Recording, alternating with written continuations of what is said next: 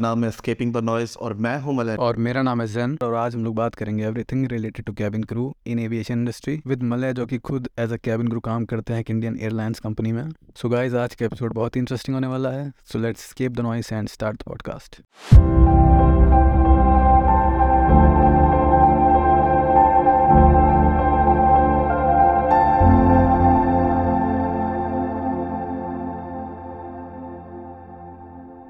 तो मतलब मेरा पहला क्वेश्चन तुमसे ये है कि इंडिया में एज अ कैबिन क्रू अगर किसी को काम करना है तो क्या एलिजिबिलिटी होनी चाहिए? क्या प्रोसेस है to reach the cabin crew status अगर हम इन टर्म्स ऑफ़ नॉलेज जाए कि पढ़ाई पूरी कितनी होनी चाहिए to become a cabin crew तो that you will be shocked वो है सिर्फ़ और सिर्फ़ ट्वेल्थ पास इंडिया में एक कैबिन क्रू बनने के लिए आपको सिर्फ़ एक ट्वेल्थ पास होना चाहिए इन टर्म्स ऑफ़ पढ़ाई एंड ऑल लेकिन जो उसकी अदर रिक्वायरमेंट्स है उसमें से सबसे ज़्यादा जो बेसिक रिक्वायरमेंट है वो है हाइट जो मेल और फीमेल की हाइट है आई थिंक सो जो बाकी सारी एयरलाइंस हैं इंडिया में अदर डोमेस्टिक एयरलाइंसेज हैं, उन सब में जो बेसिक रिक्वायरमेंट है वो है मेल कैबिन क्रू की 173 सेंटीमीटर्स की हाइट और फीमेल की 155 सेंटीमीटर्स की हाइट और फिर जो वेट है that is suppose to come under a BMI range जो आपका बीएमआई रेंज होता है जो लड़कियों के लिए आ, है समवेयर अराउंड 18 से 22 बीएमआई एंड लड़कों के लिए है 18 से 25 तो क्या सारी कंपनीज़ इंडिया में सेम एलिजिबिलिटी डिमांड करती हैं रिक्रूटमेंट प्रोसेस के through almost same criteria follow करती हैं. ज़्यादा से ज़्यादा अगर डिफरेंस होगा तो दो या तीन सेंटीमीटर ऊपर नीचे या फिर बीएमआई में एक या दो बीएमआई ऊपर नीचे ऐसे हो सकता है. But this is what what I have explain you is the standard criteria of recruiting a cabin crew in India जैसे कि और जो बाकी अदर इंपॉर्टेंट रिक्रूटमेंट क्राइटेरियाज हैं, वो ये है कि आपके पास एक अच्छी कमांड होनी चाहिए in English and Hindi communication में। अगर आपको वो अच्छे से आता है तो आप एक स्टेप और आगे बढ़ जाओगे। और दूसरी चीज़ जो है, वो है स्कार्स से रिलेटेड बॉडी में कोई विजिबल स्कार या टैटू नहीं होना चाहिए। ये सबसे ज़्यादा इंपॉर्टेंट है। कि आपका जो रिप्रेजेंटेशन आपका जो प्रेजेंटेशन है towards the passenger towards the airline क्योंकि आप एयरलाइन के एज अ फेस रिक्रूट हो गए। तो जो आपके बॉडी पे है ना कहीं पे भी एक भी स्क्रैच या फिर स्कार्स नहीं होने चाहिए। इट शुड बी क्लियर कि अगर किसी की स्किन फेयर है तो क्या उसको किसी तरीके का एडवांटेज मिलता है? नहीं नहीं नहीं ये बहुत बड़ा मिथ है। इट इज़ नॉट नेसेसरी कि आप बहुत ज़्यादा फेयर हो या फिर uh, आप थोड़े से डस्की हो तो आपका नहीं हो सकता फेयर हो तो आपका इंटरव्यू में हो सकता है। मैंने अपने इंटरव्यूज़ में, मैंने बहुत लोगों को देखा है जो बहुत ज़्यादा फेयर हैं, वो भी रिजेक्ट हुए हैं, जो डस्की हैं, वो भी रिजेक्ट हुए हैं। ये स्किन कलर के ऊपर है ही नहीं। अगर मैं बहुत, मैं क्लियर करना चाहता हूँ, बहुत लोग अपना सेल्फ कॉन्फिडेंस लूज़ कर देते हैं जब वो सोचते हैं एयर हॉस्टेस बनना। क्योंकि उनको लगता है कि यार एयर हॉस्टेस तो एक लड़की जो बहुत ज़्यादा फेयर है, वही बन सकती है, ऐसा कुछ भी नहीं है। In respective of whatever your skin colour is जैसा कि मैंने रिक्वायरमेंट में बोला है कि कोई स्कार या टैटूज नहीं होना चाहिए आपके विजिबल बॉडी पार्ट्स में।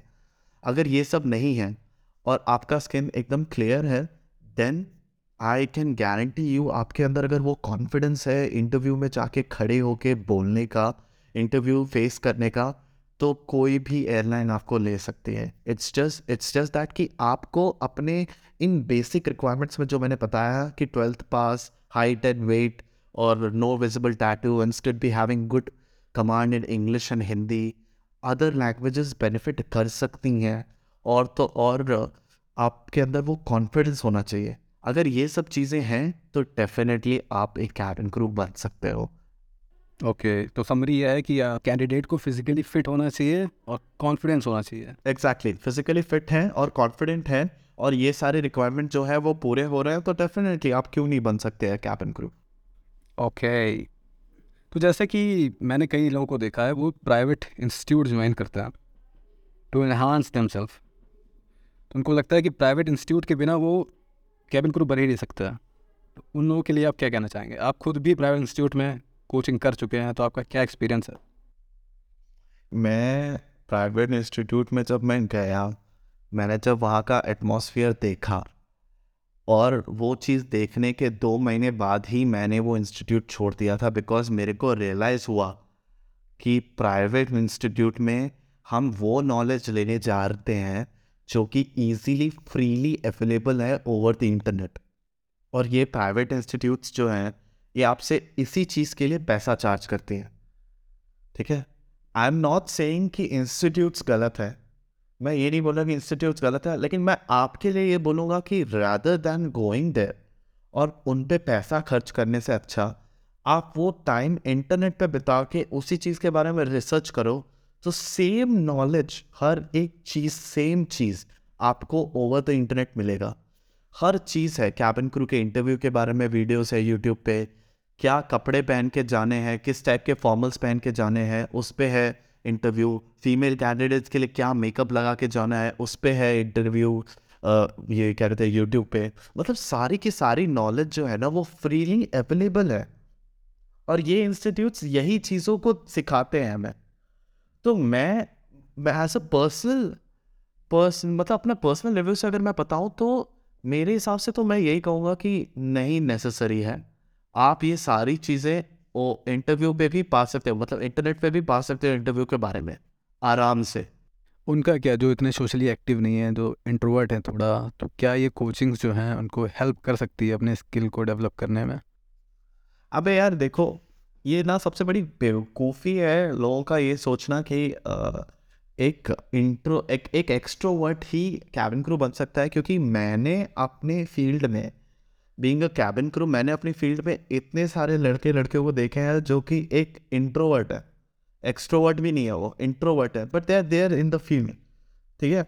और उन्होंने कोई टाइप की, किसी टाइप की कोई कोचिंग या फिर किसी इंस्टीट्यूट को ज्वाइन नहीं किया उन्होंने बेसिक रिक्वायरमेंट को अपने कंप्लीट किया और इंटरव्यू देने चले गए और सेलेक्ट हो गए। उन्होंने वो चीज़, उनके अंदर वो चीज़ है, वो स्किल जो रिक्वायर्ड है ना, वो चीज़ है। नेसेसरी नहीं है कि यार अगर आप कैबिन क्रू हो तो आपको चौबीसों घंटे सिर्फ़ मैं मैं मैं मैं करके बात ही करनी है। नहीं you can be an introvert you can be an extrovert you can be an ambivert but वही मैंने बोला ना, अगर आप रिक्वायरमेंट फुलफिल कर रहे हो ना इंडिया में तो आप चाहे जो, आप एविएशन में कैबिन क्रू बन सकते हो। जैसे कि हम लोग देखते हैं कि कैबिन क्रू या एविएशन इंडस्ट्री में जो जॉब है, काफ़ी ग्लैमरस है। तो तुम्हारे हिसाब से जब तुमने रियलिटी चेक किया तो तुम्हें क्या लगता है कैरियर अपॉर्चुनिटीज़ क्या हैं ग्रोथ चैलेंजेस क्या हैं? क्या देखो ग्लैमरस सेक्टर तो ये है, क्योंकि इसको बहुत ही ज़्यादा हाइप में क्रिएट किया गया है ग्लैमरस सेक्टर ग्लैमरस सेक्टर्स है, लेकिन कुछ चीज़ों से मायनों में लेकर, लेकिन ये बहुत ही हेक्टिक सेक्टर है। मैं ग्लैमरस सेक्टर पार्ट पे अभी आऊँगा।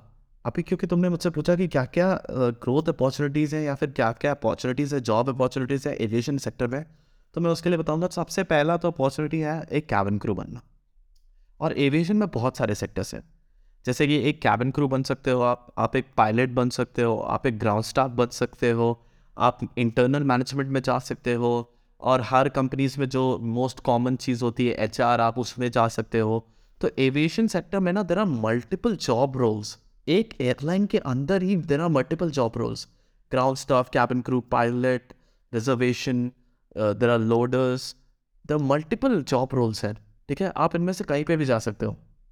क्योंकि मैं कैबिन क्रू के कैबिन क्रू हूँ तो मैं इसके बारे में अच्छे से ज़्यादा बता सकता हूँ। और एक, देखो, एक सबसे बेसिक और इंपॉर्टेंट चीज़ जो मैं बताना रह गया था of criteria to become a cabin crew वो ये है कि आपको 18 प्लस होना चाहिए। आपकी जो एज होनी चाहिए, वो 18 प्लस है। तो तुम इमेजिन करो कि एक पर्टिकुलर पर्सन एक लड़का या लड़की जो 18 प्लस है, वो ट्वेल्थ कंप्लीट करके अगर इंटरव्यू देता है और वो 18 इयर्स की एज से ही काम करना शुरू कर देता है अपॉन सेलेक्शन तो you won't believe aviation industry में इंडिया में एक कैबिन क्रू की salary from 18 plus is somewhere around 40 to 50 thousand rupees per month जो कि एक 18 साल पर वाले बंदे या बंदी के लिए कंप्लीट करने के बाद बहुत ज़्यादा है। Sky is the limit for that particular person मतलब तुम सोचो कि उसने अपनी ट्वेल्थ कंप्लीट करी ट्वेल्थ से पहले वो कुछ भी नहीं कमा रहा था। ट्वेल्थ कंप्लीट करने के बाद वो अगर सिलेक्शन हो जाता है तो वो फोर्टी से fifty thousand rupees per month उठा रहा है। प्लस डिफरेंट डिफरेंट सेक्टर्स में वो जा रहा है। हर जगह जा रहा है। वो वो कभी बॉम्बे जाएगा, कभी कर्नाटका जाएगा, कभी तमिलनाडु जाएगा, कभी कोलकाता जाएगा, कभी लद्दाख जाएगा, कभी जम्मू जाएगा। ये सारे सेक्टर्स वो एक्सप्लोर कर रहा है।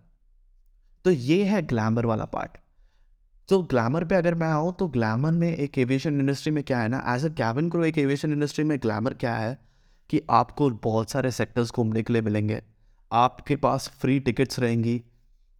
मैं मैं आपसे पूछना चाहूँगा कि अगर आप आप अभी रिसेंटली गुवाहाटी हो क्या है जो कि लखनऊ से गुवाहाटी आप गए थे तो how much how much money did you pay how much did you pay thirty five hundred to four thousand rupees. That is for per person right per person yes तूने तूने कम से कम four thousand five hundred rupees per person दिया और तुम लोग चार लोग गए। ये राउंड ट्रिप नहीं था ये सिर्फ़ वन ट्रिप था ना? बिल्कुल। तो यहाँ पे एक कैबिन क्रू को इतनी फ्री टिकट्स मिलती हैं जहाँ पे उनको सिर्फ़ टैक्स पे करना पड़ता है हमें सिर्फ़ टैक्स पे करना पड़ता है। वहीं पे मैं दिल्ली से गुवाहाटी गया था उसी मंथ में I paid only seven hundred rupees can you imagine that is what I paid मतलब आपकी जो टिकट्स है ना, वो इतनी फ्री टिकट्स मिलती है ना आपको। हर एयरलाइन देती है कि नहीं देती, मुझे नहीं पता बट इतनी फ्री टिकट्स मिलती है कि मैं क्या ही बताऊँ। बट हाँ एक पार्ट है जो कि बहुत ही ज़्यादा नेगलेक्ट किया जाता है, वो ये है कि सिर्फ़ लोगों को ग्रामर दिखता है।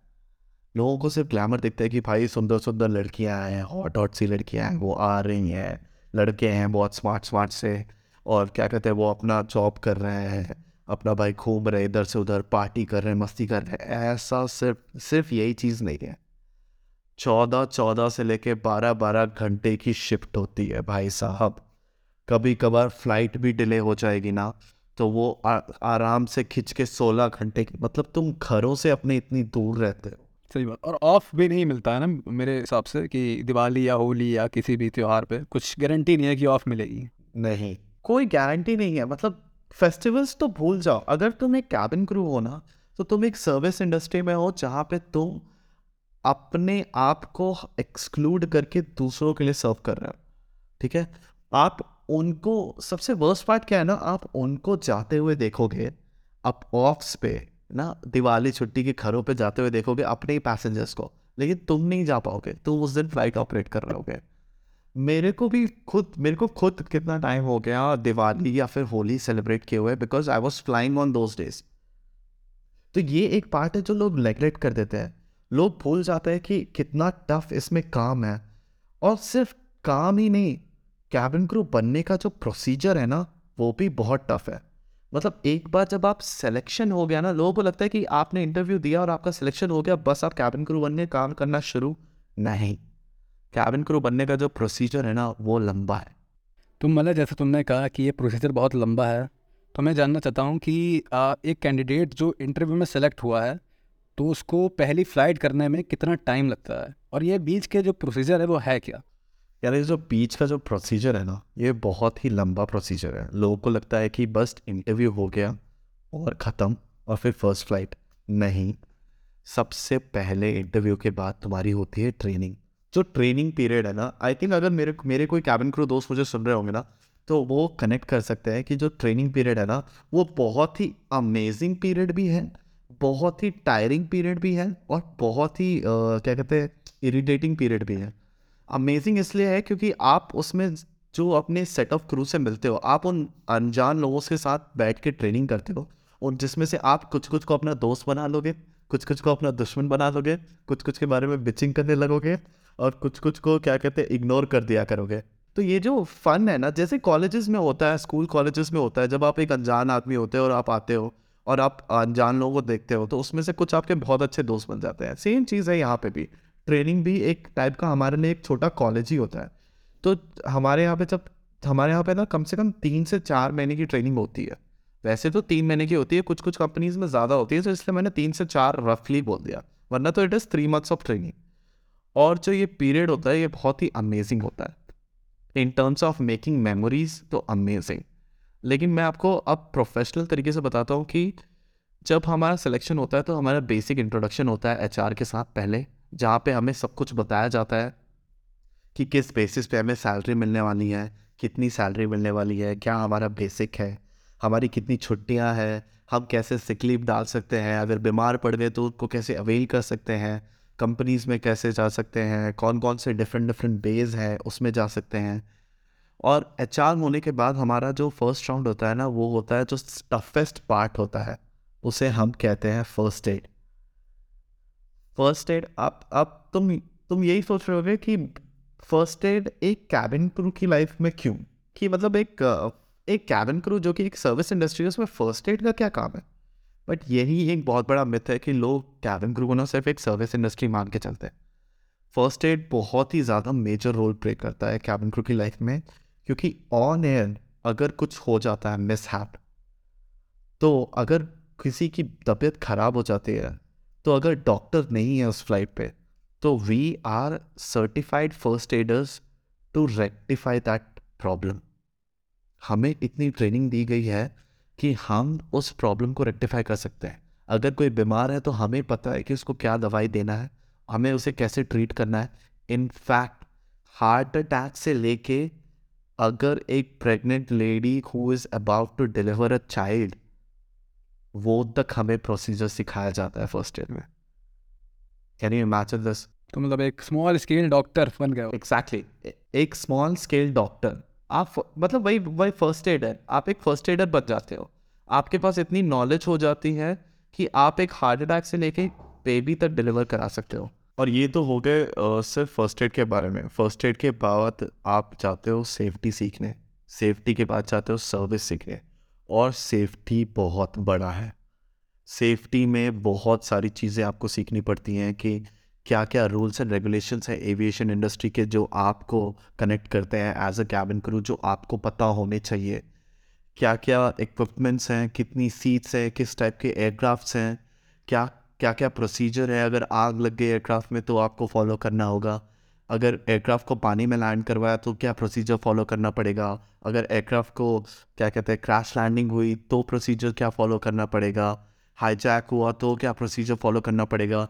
बहुत सारी चीज़ें हैं जो सेफ्टी में है, जो अगर अगर मैं एक एक टॉपिक कवर करने बैठ जाऊँ तो बहुत दिन गुजर जाएँगे क्योंकि हमारा जो इनिशियल सेफ्टी का जो ट्रेनिंग होता है वो खुद बीस दिन का होता है। बीस से पच्चीस दिन का depending upon airline to airline और फ़र्स्ट एड का होता है कुछ सात से दस दिन का और फिर आता है सर्विस तो आप देख रहे हो, जिस जिस इंडस्ट्री के लिए सबसे ज़्यादा क्रू को बदनाम किया है कि ये तो सिर्फ़ सर्विस है, करते हैं, सिर्फ़ वही नहीं है। उससे पहले जो मेजर चीज़ें हैं ना, हमें वो पढ़ाई जाती है। सर्विस हमें लास्ट में क्यों पढ़ाया जाता है? Because we are least responsible for service service जो है ना, वो एयरलाइन की रिक्वायरमेंट है। जो आप एयरलाइन में काम कर रहे हो, उसकी रिक्वायरमेंट है। लेकिन उससे पहले फ़र्स्ट एड एंड सेफ्टी ये दो चीज़ें, वो इंपॉर्टेंट है और वो गवर्नमेंट की रिक्वायरमेंट है। मतलब डी जी एयरलाइन गवर्नमेंट जो है ना D G C A director general of civil aviation ये उनकी रिक्वायरमेंट है कि भाई आपका क्रू फ़र्स्ट एड और सेफ्टी में सक्षम होना चाहिए। This is what is their requirement and this is not the hard part आप ये सब चीज़ें पढ़ लो। The hard part is giving exam इसका एग्ज़ाम भी होता है। इंडिविजुअल लेवल पे एग्ज़ाम होते हैं। फ़र्स्ट एड का अलग सेफ्टी का अलग एग्ज़ाम एग्जैक्टली exactly, सब चीज़ों का अलग एग्ज़ाम होता है। फ़र्स्ट एड का अलग एग्ज़ाम होता है। सेफ्टी का अलग और सर्विस का भी अलग एग्ज़ाम होता है। और तो और आप यकीन नहीं करोगे कि पासिंग परसेंटेज क्या है? यहाँ पे आपको चाहिए हंड्रेड में आपके एटलीस्ट एट्टी मार्क्स होने चाहिए डॉट पास होने के लिए। इसमें कुछ थ्योरेटिकल भी है या प्रैक्टिकल टेस्ट होता है? प्रैक्टिकल भी होता है प्रैक्टिकल टेस्ट आपके वाइवा में होता है। थ्योरेटिकल टेस्ट आपका जो रिटर्न एग्जामिनेशन होता है वो होता है। आपको हंड्रेड में कम से कम एटी मार्क्स चाहिए होता है पासिंग के लिए। मतलब अगर आप हंड्रेड में एट्टी ले आए तो आप पास हो वरना आप फेल हो। तो मैं बताना चाहूँगा कि ये जो हंड्रेड में एटी मार्क्स लाना है ना, ये जो क्वेश्चन पेपर होते हैं ना, सारे के सारे M C Q based question paper होते हैं। एम सी क्यू सुन के लोगों को अभी लगने लगा होगा कि अरे एम सी क्यू है, क्या है, आसान है बट नहीं, इसमें भी लोग फेल होते हैं बिकॉज़ क्योंकि मैंने बताया ना देर आर मल्टीपल एलिमेंट्स हर एक सेक्टर में, हर एक एग्ज़ाम में, हर एक पेपर में there are multiple elements there are multiple reasoning question और वो इतने कन्फ्यूजिंग क्वेश्चन होते हैं ना आप ये सोचने लगो कि यार इसका आंसर तो ये भी हो सकता है। मतलब आपको ना चार बेस्ट ऑप्शंस में से एक सबसे बेस्ट ऑप्शन पे क्लिक करना है, तभी वो राइट आंसर है, वरना बाकी सब तो रॉन्ग आंसर है ही। और मन लगा के पढ़ाई क्यों करनी चाहिए? क्योंकि आपका इंटरव्यू हो गया, आपने इतनी मेहनत करी, आप आके अब ट्रेनिंग कर रहे हो। और ट्रेनिंग फ़ेज़ फ़ेज़ जैसा कि मैंने बताया था कि एक फ़न फ़ेज़ भी है और एक क्रूशल फ़ेज़ भी है। क्रूशल फ़ेज़ क्यों है? ट्रेनिंग फ़ेज़ पे जो आपको, आपका आपका स्टाइपेंड मिलता है ना वो एयरलाइन टू एयरलाइन डिपेंड करता है। मुझे मुझे मिल रहा था कुछ साढ़े छः हज़ार रुपये back in two thousand eighteen तो साढ़े छः हज़ार रुपये में पर मंथ आपको लगता है साढ़े छः हज़ार रुपये में एक बंदा जो बाहर से आया है ट्रेनिंग करने, वो सर्वाइव कर पाएगा? बट आप उसमें भी मैनेज करते हो। हाँ डेफिनेटली आप कुछ पैसे घर से लेते हो। रेंट वेंट लेते हो घर से, और रेंट के पैसे लेते हो, और ये साढ़े छः हज़ार रुपये में अपना खर्चा निपटाते हो। तो ये आप मैनेजमेंट करते हो। तो आप ना शुरुआत से ही मैनेजमेंट करना शुरू करते हो। कुछ लोगों को मिलते हैं साढ़े छः हज़ार रुपये कुछ लोग जो पहले से सीनियर होते हैं और वो दूसरी एयरलाइन में आते हैं तो उनको कुछ पंद्रह हज़ार रुपये मिलते हैं depending upon freshers and seniority basis ठीक है? लेकिन ये बहुत ही क्रूशल टाइम है, ठीक है? इतना कम पैसा है, आप उसमें ये सब कर रहे हो और ऊपर से पढ़ाई कर रहे हो और आपकी ट्रेनिंग सुबह आठ बजे से लेके चार बजे तक होती है कभी कभार आठ बजे से लेके छः बजे तक जाती है और आपको उस पर भी घर जाना है घर जाके जो आज पढ़ाया गया उसको रिवाइज करना है और फिर कल करना है क्योंकि जो एग्ज़ाम का टाइम पीरियड है ना वो कम है। अगर फ़र्स्ट एड की सात दिन की ट्रेनिंग है तो छः दिन पढ़ाई होगी सातवें दिन एग्ज़ाम और वाइवा भी होगा। तो आपको उसके लिए प्रिपेयर करना बहुत ज़रूरी है। आपको हर दिन पढ़ना बहुत ज़रूरी है। टाइम मैनेजमेंट बहुत ज़रूरी है। जी एग्जैक्टली exactly, मतलब time management is very crucial in this thing अगर आपने टाइम मैनेजमेंट अपना अच्छे से नहीं किया ना तो फिर खेल ख़त्म है। आप फेल हो जाओगे।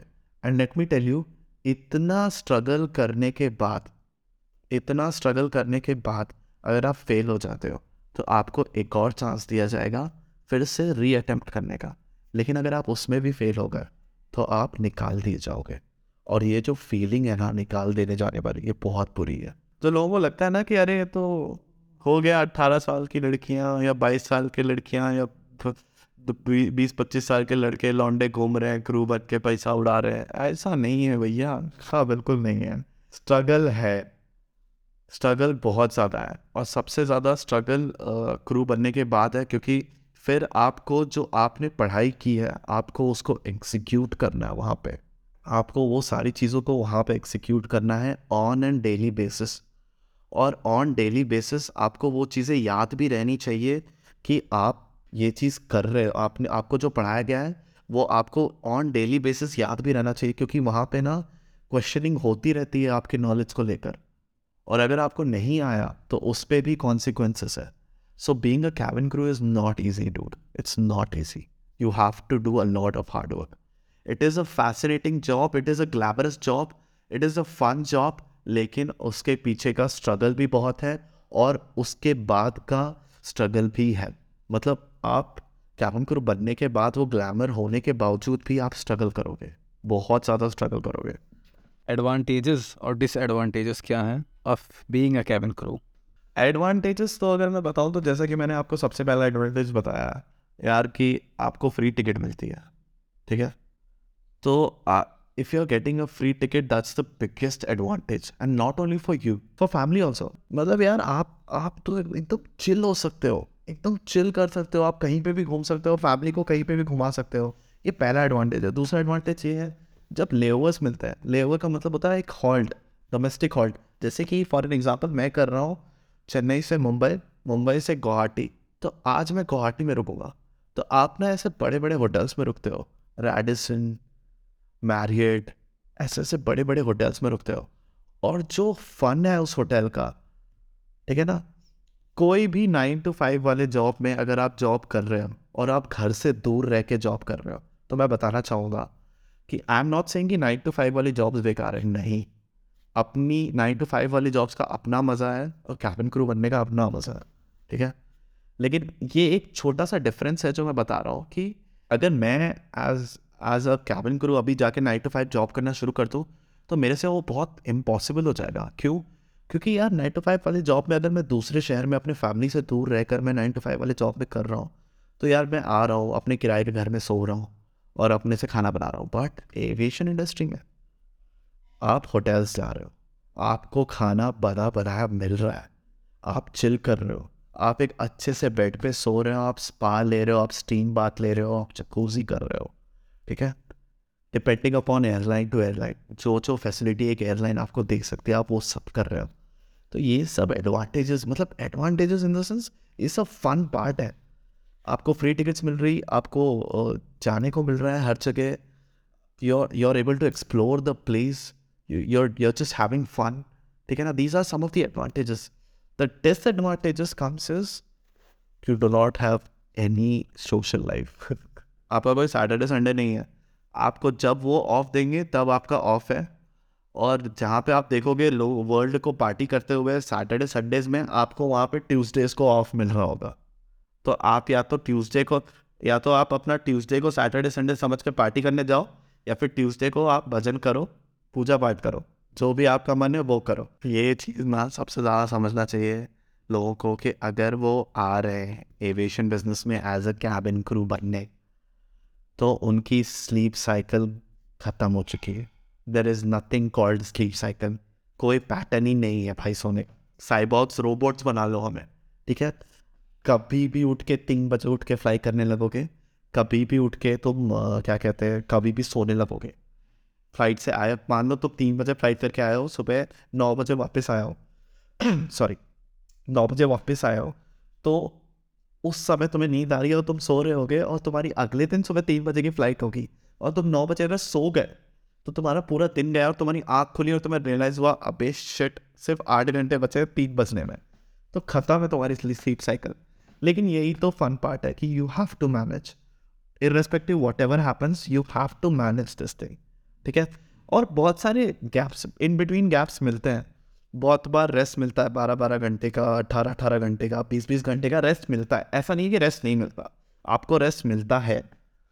लेकिन वही है ना कि it's upon you time management जैसा कि हमने ट्रेनिंग के टाइम पे बता बात कर रहे थे तो टाइम मैनेजमेंट बहुत नेसेसरी है। सेम चीज़ यहाँ पे you have to manage it is not easy to become a cabin crew dude it is not easy to become a cabin crew तो आपके गुड और बैड एक्सपीरियंसेस क्या हैं? गुड एक्सपीरियंस तो बहुत सारे हैं। जिसमें मैंने ऐसी ऐसी फ़्लाइट्स की हैं जो कि बहुत स्मूथ बहुत अच्छी गई हैं जिसमें मुझे इतने अच्छे पैसेंजर का लोड मिला है कि उतरते समय जाते समय वो आपको कहते हैं thank you so much I I remember मैंने फुजैरा में एक फ़्लाइट की थी एंड uh, हम हज वाले पैसेंजर्स को फुजैरा लेकर जा रहे थे श्रीनगर से और वो हज का टाइम चल रहा था उस समय एंड जब वो डीप्लेन हो रहे थे every single passenger was deplaning वो हमें ब्लेस कर रहे थे कि गॉड ब्लेस यू और वो हमें ब्लेसिंग्स दे रहे थे। वो जो वो जो पार्ट है ना यार मतलब वो जो फीलिंग है ना, वो जो कनेक्शन है। There will be times where you'll be like कि अबे यार, क्या घटिया नौकरी कर रहा हूँ मैं। कितना डांट सुनना पड़ता है, कितनी गालियाँ सुननी पड़ती है पैसेंजर की। बट ये सब जो पार्ट है ना, ये सब पार्ट आपको कहता है कि इसीलिए I am happy to do this sort मतलब इसीलिए you are happy to do you इसीलिए you are happy to provide the service of being a cabin crew to passenger because जब वो आपको ब्लेस करते हैं ना, वो आपको ब्लेस कर रहे हैं। लेकिन जब वो आपको गाली देते हैं ना, वो आपको नहीं गाली दे रहे होते हैं। वो एयरलाइन को गाली दे रहे होते हैं। ये चीज़ समझना बहुत ज़रूरी है। Even in life people need to learn this कि कोई तुम्हें अगर अब्यूज़ कर रहा है ना as a person who is providing a service वो तुम्हें नहीं अब्यूज़ कर रहा। वो तुम्हारी कंपनी को अब्यूज़ कर रहा है। तो तुम्हें इतना दिल पे रहने की ज़रूरत नहीं है उसको। लेकिन वहीं दूसरी तरफ़ अगर कोई तुम्हें ब्लेस कर रहा है ना तो वो डायरेक्टली तुम्हें ब्लेस कर रहा है। ठीक है? क्योंकि वो ब्लेसिंग तुम्हारे लिए है। सो so, ये मेरा बेस्ट एक्सपीरियंस रहा है। One of the best experience memorable experience दिखा था मुझे अब तक का। वर्स्ट तो बहुत है बहुत अनगिनत है वर्स्ट एक्सपीरियंस भी। बहुत बहुत बार ऐसा हुआ है कि फ़्लाइटें डिले हुई हैं और टेक्निकल रीज़न या फिर वेदर इश्यूज़ की वजह से कैंसिल हुई है। और मैं बता नहीं सकता कि आप एक एयरक्राफ्ट में हो और आप चार लोग हो जो कंपनी को रिप्रेजेंट कर रहे हो और वेदर इशू की वजह से फ़्लाइट कैंसिल हो गई है और आप 200 पैसेंजर्स को आपको संभालना है और वो 200 पैसेंजर्स आप पे गुस्सा कर रहे हैं एक छोटे से बंद कंपार्टमेंट में। वो जो एनजाइटी लेवल है ना, वो बहुत बड़ी है। मतलब कि आप समझ भी नहीं सकते। आप खुद भी इरिटेटेड हो कि हम लैंड क्यों नहीं हो पा रहे या फिर हम टेक ऑफ़ क्यों नहीं कर पा रहे। और अगर हम जल्दी टेक ऑफ़ नहीं करें तो पैसेंजर्स गुस्सा हो जाएँगे। बहुतों ने एक्सपीरियंस किया है, बहुतों के साथ वर्स्ट टू वर्स्ट हुआ है। पैसेंजर को समझना चाहिए, कुछ कंडीशंस हो जाती हैं वेदर हो या कुछ भी कंडीशन हो तो पैसेंजर की ज़िम्मेदारी है तो वो दूसरे ह्यूमन को एज ह्यूमन ट्रीट करे। क्योंकि ऐसे केस आया करते हैं डेली अगर आजकल के न्यूज़पेपर के हिसाब से जाया जाए तो फिर आजकल के न्यूज़ के हिसाब से बहुत सारे पैसेंजर्स अनरूली हो रहे हैं। अगर तुम देख रहे हो, हर जगह खबर आ रही है कि भाई कोई लड़ रहा है, कोई कपड़े फाड़ रहा, कोई सुसु कर रहा मतलब ऐसी ऐसी हैरान कर देने वाली चीज़ें आ रही कोई स्मोकिंग कर रहा, जो कि पहले के टाइप पे नहीं चाहिए तो ये जो अनरोली पैसेंजर है ना बहुत बड़ा चैलेंज है। एक अनरोली पैसेंजर हमारी इंडस्ट्री में एक न्यू एंड एमर्जिंग थ्रेट माना जाता है कि एक अनरोली पैसेंजर एक बहुत बड़ा थ्रेट बन सकता है। क्योंकि एक अनरोली पैसेंजर कुछ भी कर सकता है। जैसे अभी हमारे न्यूज़ में कुछ दिन पहले पढ़ा था कि एक एयरलाइन में ऑन एयर एक अनरोली पैसेंजर इरिटेट होकर क्रू के साथ मारा पीटी करके एमरजेंसी एग्जिट डोर को खोलने की कोशिश कर रहा था। कितना बड़ा रिस्क है। Is kicking the window and is trying to open the door अगर, वैसे तो वो ओपन नहीं हो सकता। अगर ओपन हो जाता, कितना बड़ा डिजास्टर होता वो। कितना ही बड़ा। रेस्पेक्टिव डबल ग्लासेस है। इवन रेस्पेक्टिव डबल ग्लासेस है। Would you like to take a risk जिसके वजह से आप एक पैसेंजर की वजह से कम से कम 200 पैसेंजर्स की जान खतरे में जाए इंक्लूडिंग यू जैसे अभी एक रिसेंट इंसिडेंट हुआ था, जिसमें एक पैसेंजर ने पैसेंजर और एक फ़्लाइट अटेंडेंट की कुछ बहस हो गई थी तो जिसमें कमेंट काफ़ी पास हुए थे तो फ़्लाइट अटेंडेंट भी बोली कि कि पैसेंजर कुछ पैसेंजर इनको सर्वेंट समझते हैं। और उसने बाद में ये भी कहा था एक पॉडकास्ट पे कि थोड़ी बहुत अंग्रेज़ी क्या पैसेंजर्स को आ गई तो वो लोग खुद को किंग समझते हैं फ़्लाइट का, खुद को हाई प्रोफ़ाइल समझते हैं। तो तुम्हारी क्या राय है? ये बहुत ही रिसेंट हुआ था एक इंडियन एयरलाइन में, जहाँ पे the passenger called a crew that you are my servant तो ये चीज़ जो है ना, ये बहुत गलत है। मैंने अभी एक्सप्लेन किया कि क्या क्या चीज़ों से एक क्रू गुजरता है और कैसे एक कैबिन क्रू बनने के लिए सर्विस प्रोवाइड करना सबसे लीस्ट चीज़ है, सबसे लीस्ट इंपॉर्टेंट चीज़ है, सबसे पहला है फ़र्स्ट एड एंड सेफ्टी उससे भी पहला सेफ्टी और फिर फ़र्स्ट एड ये सब चीज़ें देखना। लेकिन I don't know what has happened to the passengers today कि उन्होंने service industry irrespective cabin crew हो या होटल हो वो उनको सिर्फ़ और सिर्फ़ अपना सर्वेंट मानते हैं। The way they call crew कोई कि, कोई किसी को च करके बुलाता है कोई चुटकी बजा के बुलाता है कोई किसी का हाथ पकड़ लेता है। तो ये एविएशन मैं मैं इतना मानता हूँ कि जब बहुत पहले इंडिया में एविएशन सेक्टर स्टार्ट हुआ था ये बहुत ही प्रोफेशनल और रेप्यूटेड सेक्टर था। मतलब यहाँ पे जो तरीका मेंटेन होता था ना, वो बहुत ही प्रोफेशनल होता था। लोग क्रू को एक इज़्ज़त की नज़र से देखते थे। बच्चे उस नज़र से देखते थे कि हमें भी बड़े होके ये बनना है। बट आजकल कोई भी आ जा रहा है और कोई भी आकर ऐसी हरकतें कर रहा है जिसके वजह से सिर्फ़ एयरलाइन ही नहीं, उस पर्टिकुलर जगह की भी रेपुटेशन गिर रही है। आप ये सेम चीज़ें बाहर जाके करो दस लोग आपके सामने आपको घूर के देखेंगे कि how the hell are you treating a particular person और मैं ये नहीं कहता कि सिर्फ़ इंडिया में ये चीज़ होती है, नहीं नहीं, बाहर भी बहुत होती है।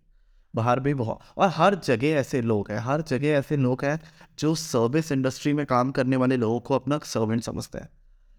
बट हाँ फॉर योर सेकेंड क्वेश्चन जो तुमने बोला कि एक रिसेंट पॉडकास्ट में क्रू ने बोला कि थोड़ी सी इंग्लिश आ जाती है, देखो I know that particular podcast मैंने भी सुना है उस चीज़ को। हर जगह, हर टाइम गलती सिर्फ़ एक ही तरफ़ की नहीं होती। जैसा कि कहते हैं ना, ताली दो दोनों हाथों से बसती है। तो ये चीज़ बहुत सही है। इट इज़ समवेयर और the fault of a passenger also and also a cabin crew's servant बुलाना is a very wrong thing it is a strictly no लेकिन कैबिन क्रू ये चीज़ किसी को प्रोफ़ाइल करके, कुछ कुछ जगह ना क्रू प्रोफ़ाइल करके सर्विस करता है कि ये भाई इसकी प्रोफ़ाइल अच्छी है तो इसको हम अच्छे से बात करेंगे, इसकी अच्छी नहीं है तो हम इससे अच्छे से बात नहीं करेंगे। तो ये गलत है। मतलब I be honest it is nothing like I be biased और समथिंग लाइक दैट क्योंकि मैं कैबिन करूँ तो मैं बायस्ड होकर बोलूँ, नहीं दिस इज़ द फैक्ट आप ये नहीं बोल सकते कि थोड़ी सी इंग्लिश आ गई तो इसका मतलब अपने आप को बाप समझने लगे एयरलाइन का, नहीं यार। वो बंदा अपने कंफर्ट में सोच के आपसे बात कर रहा है तो आप भी उसको इस हिसाब से बात करो बट हाँ respect goes hand and hand आप रेस्पेक्ट दे रहे हो तो आपको रेस्पेक्ट मिलेगी। आप रेस्पेक्ट नहीं दे रहे हो तो आपको नहीं मिलेगी। Same post to the passenger अगर एक पैसेंजर किसी को भी हाथ पकड़ के खींच रहा है, या चुटकी काट के बुला रहा है, या फिर चुच करके बोल रहा है चुटकी बजा के बुला रहा है, जबकि उसको पता नहीं कि भाई ये क्रूबन लगाई हुई है भाई। तो ये सब चीज़ें जब आप देखते हो ना तो आपको बड़ा अजीब लगता है कि कौन ही आ जा रहा है यार फ़्लाइट पे कौन कौन आ रहा है फ़्लाइट पे। सो दिस इज़ मतलब ये सब चीज़ें ना, ये बेसिक नॉलेज ये सब चीज़ें होनी चाहिए लोगों में कि कैसे फ़्लाइट में जाना चाहिए। Same goes for crew also so everything goes hand in hand just छोड़ो इन सब चीज़ों को, हम तो होती रहती हैं एविएशन इंडस्ट्री में।